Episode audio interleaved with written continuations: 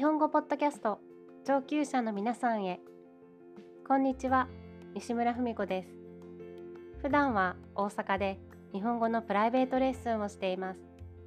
このポッドキャストは日本語学習者特に上級レベルの方 JLPT、N1、N2 レベルを想定していますので基本的に日本語のみで進めていきます。今日は JLPT も終わったので雑談として冬にまつわる日本語を紹介したいと思います。日本では冬が始まって寒さが厳しくなると天気予報やニュースで冬将軍がやってきましたとか冬将軍の到来ですという表現を使うんです。初めてこの言葉を認識した時は日本の将軍の誰かについて話していると思っていたんですがこの言葉実は海外から来ているんです。皆さんの国でもこのような表現を使っていますか？これはナポレオンがロシアを攻めた時に寒さでたくさんの兵を失い撤退した話から来ているそうです。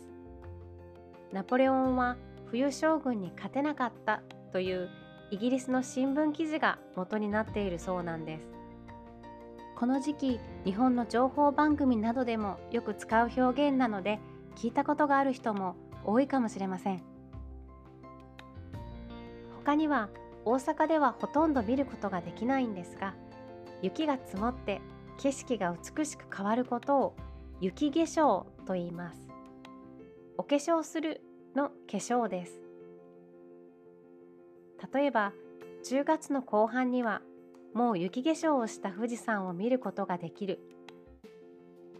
街はうっすらと雪化粧をしていてとても美しかった。このように使います。いつもと景色が変わってまるでお化粧をしているようだという表現なんですね。他にも綺麗な雪の景色を表現する日本語に銀世界という言葉があります。漢字はシルバーの銀を使います。この街は冬になると美しい銀世界を楽しむことができる。や目の前に広がる銀世界が素晴らしかった。このように使います。雪は白なのに白世界じゃなくて銀を使うんですね。雪がキラキラしていてとても美しいイメージなので普通の白ではなくて銀が使われているんです。白金色という古い表現があってこれは銀のように光っている白のことを言います。京都の雪景色長野や北海道など冬の美しい景色を楽しむ人は多いんです。私は寒さに弱いので冬はほとんど旅行したことがないんですけどね。私にとって冬の楽しみは暖房が効いた部屋でお鍋を食べてみかんを食べてダラダラと過ごすことです。あまり銀世界を楽しんだという経験はありません。最後に1年で一番昼の時間が短くなる日を冬至と呼んでいます。今年は12月22日だそうですが日本では冬至の日にかぼちゃを食べたりゆず湯。ゆずを入れたお風呂に入る習慣があります。かぼちゃは本当は夏の野菜なんですが冬まで保存ができるしビタミンなど栄養が豊富なので冬に風邪をひきにくくすると考えられています。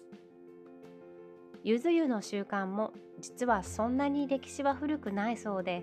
江戸時代くらいから始まったそうです。柚子をお風呂に入れると体を温めてくれるし身を清めるという意味もあるそうです。子供の頃は本当に狭いアパートの狭いお風呂だったんですが母が当時には柚子を買ってきてお風呂に入れてくれていました。この時期銭湯や温泉に行くとゆず湯のサービスがあるところも多いと思います。とってもいい香りでお肌にもいいそうなのでぜひ試してみてくださいね。今回でエピソード50なんです。去年の12月日本では思っていたよりコロナが長引いていて家にいる時間もまだ多かったし何か新しいことできれば日本語学習の役に立つことをしようと思ってこのポッドキャストを始めてみたんですね。今は2022年の12月ですが日本の状況としては寒くなるにつれてまた感染者が増えているようですし第8波の心配はあるんですが少しずつ対面レッスンを再開しています。正直に言うとまだそんなにレッスンが増えたというわけではないんですが私は大阪でも郊外に住んでいるので移動時間もかかるし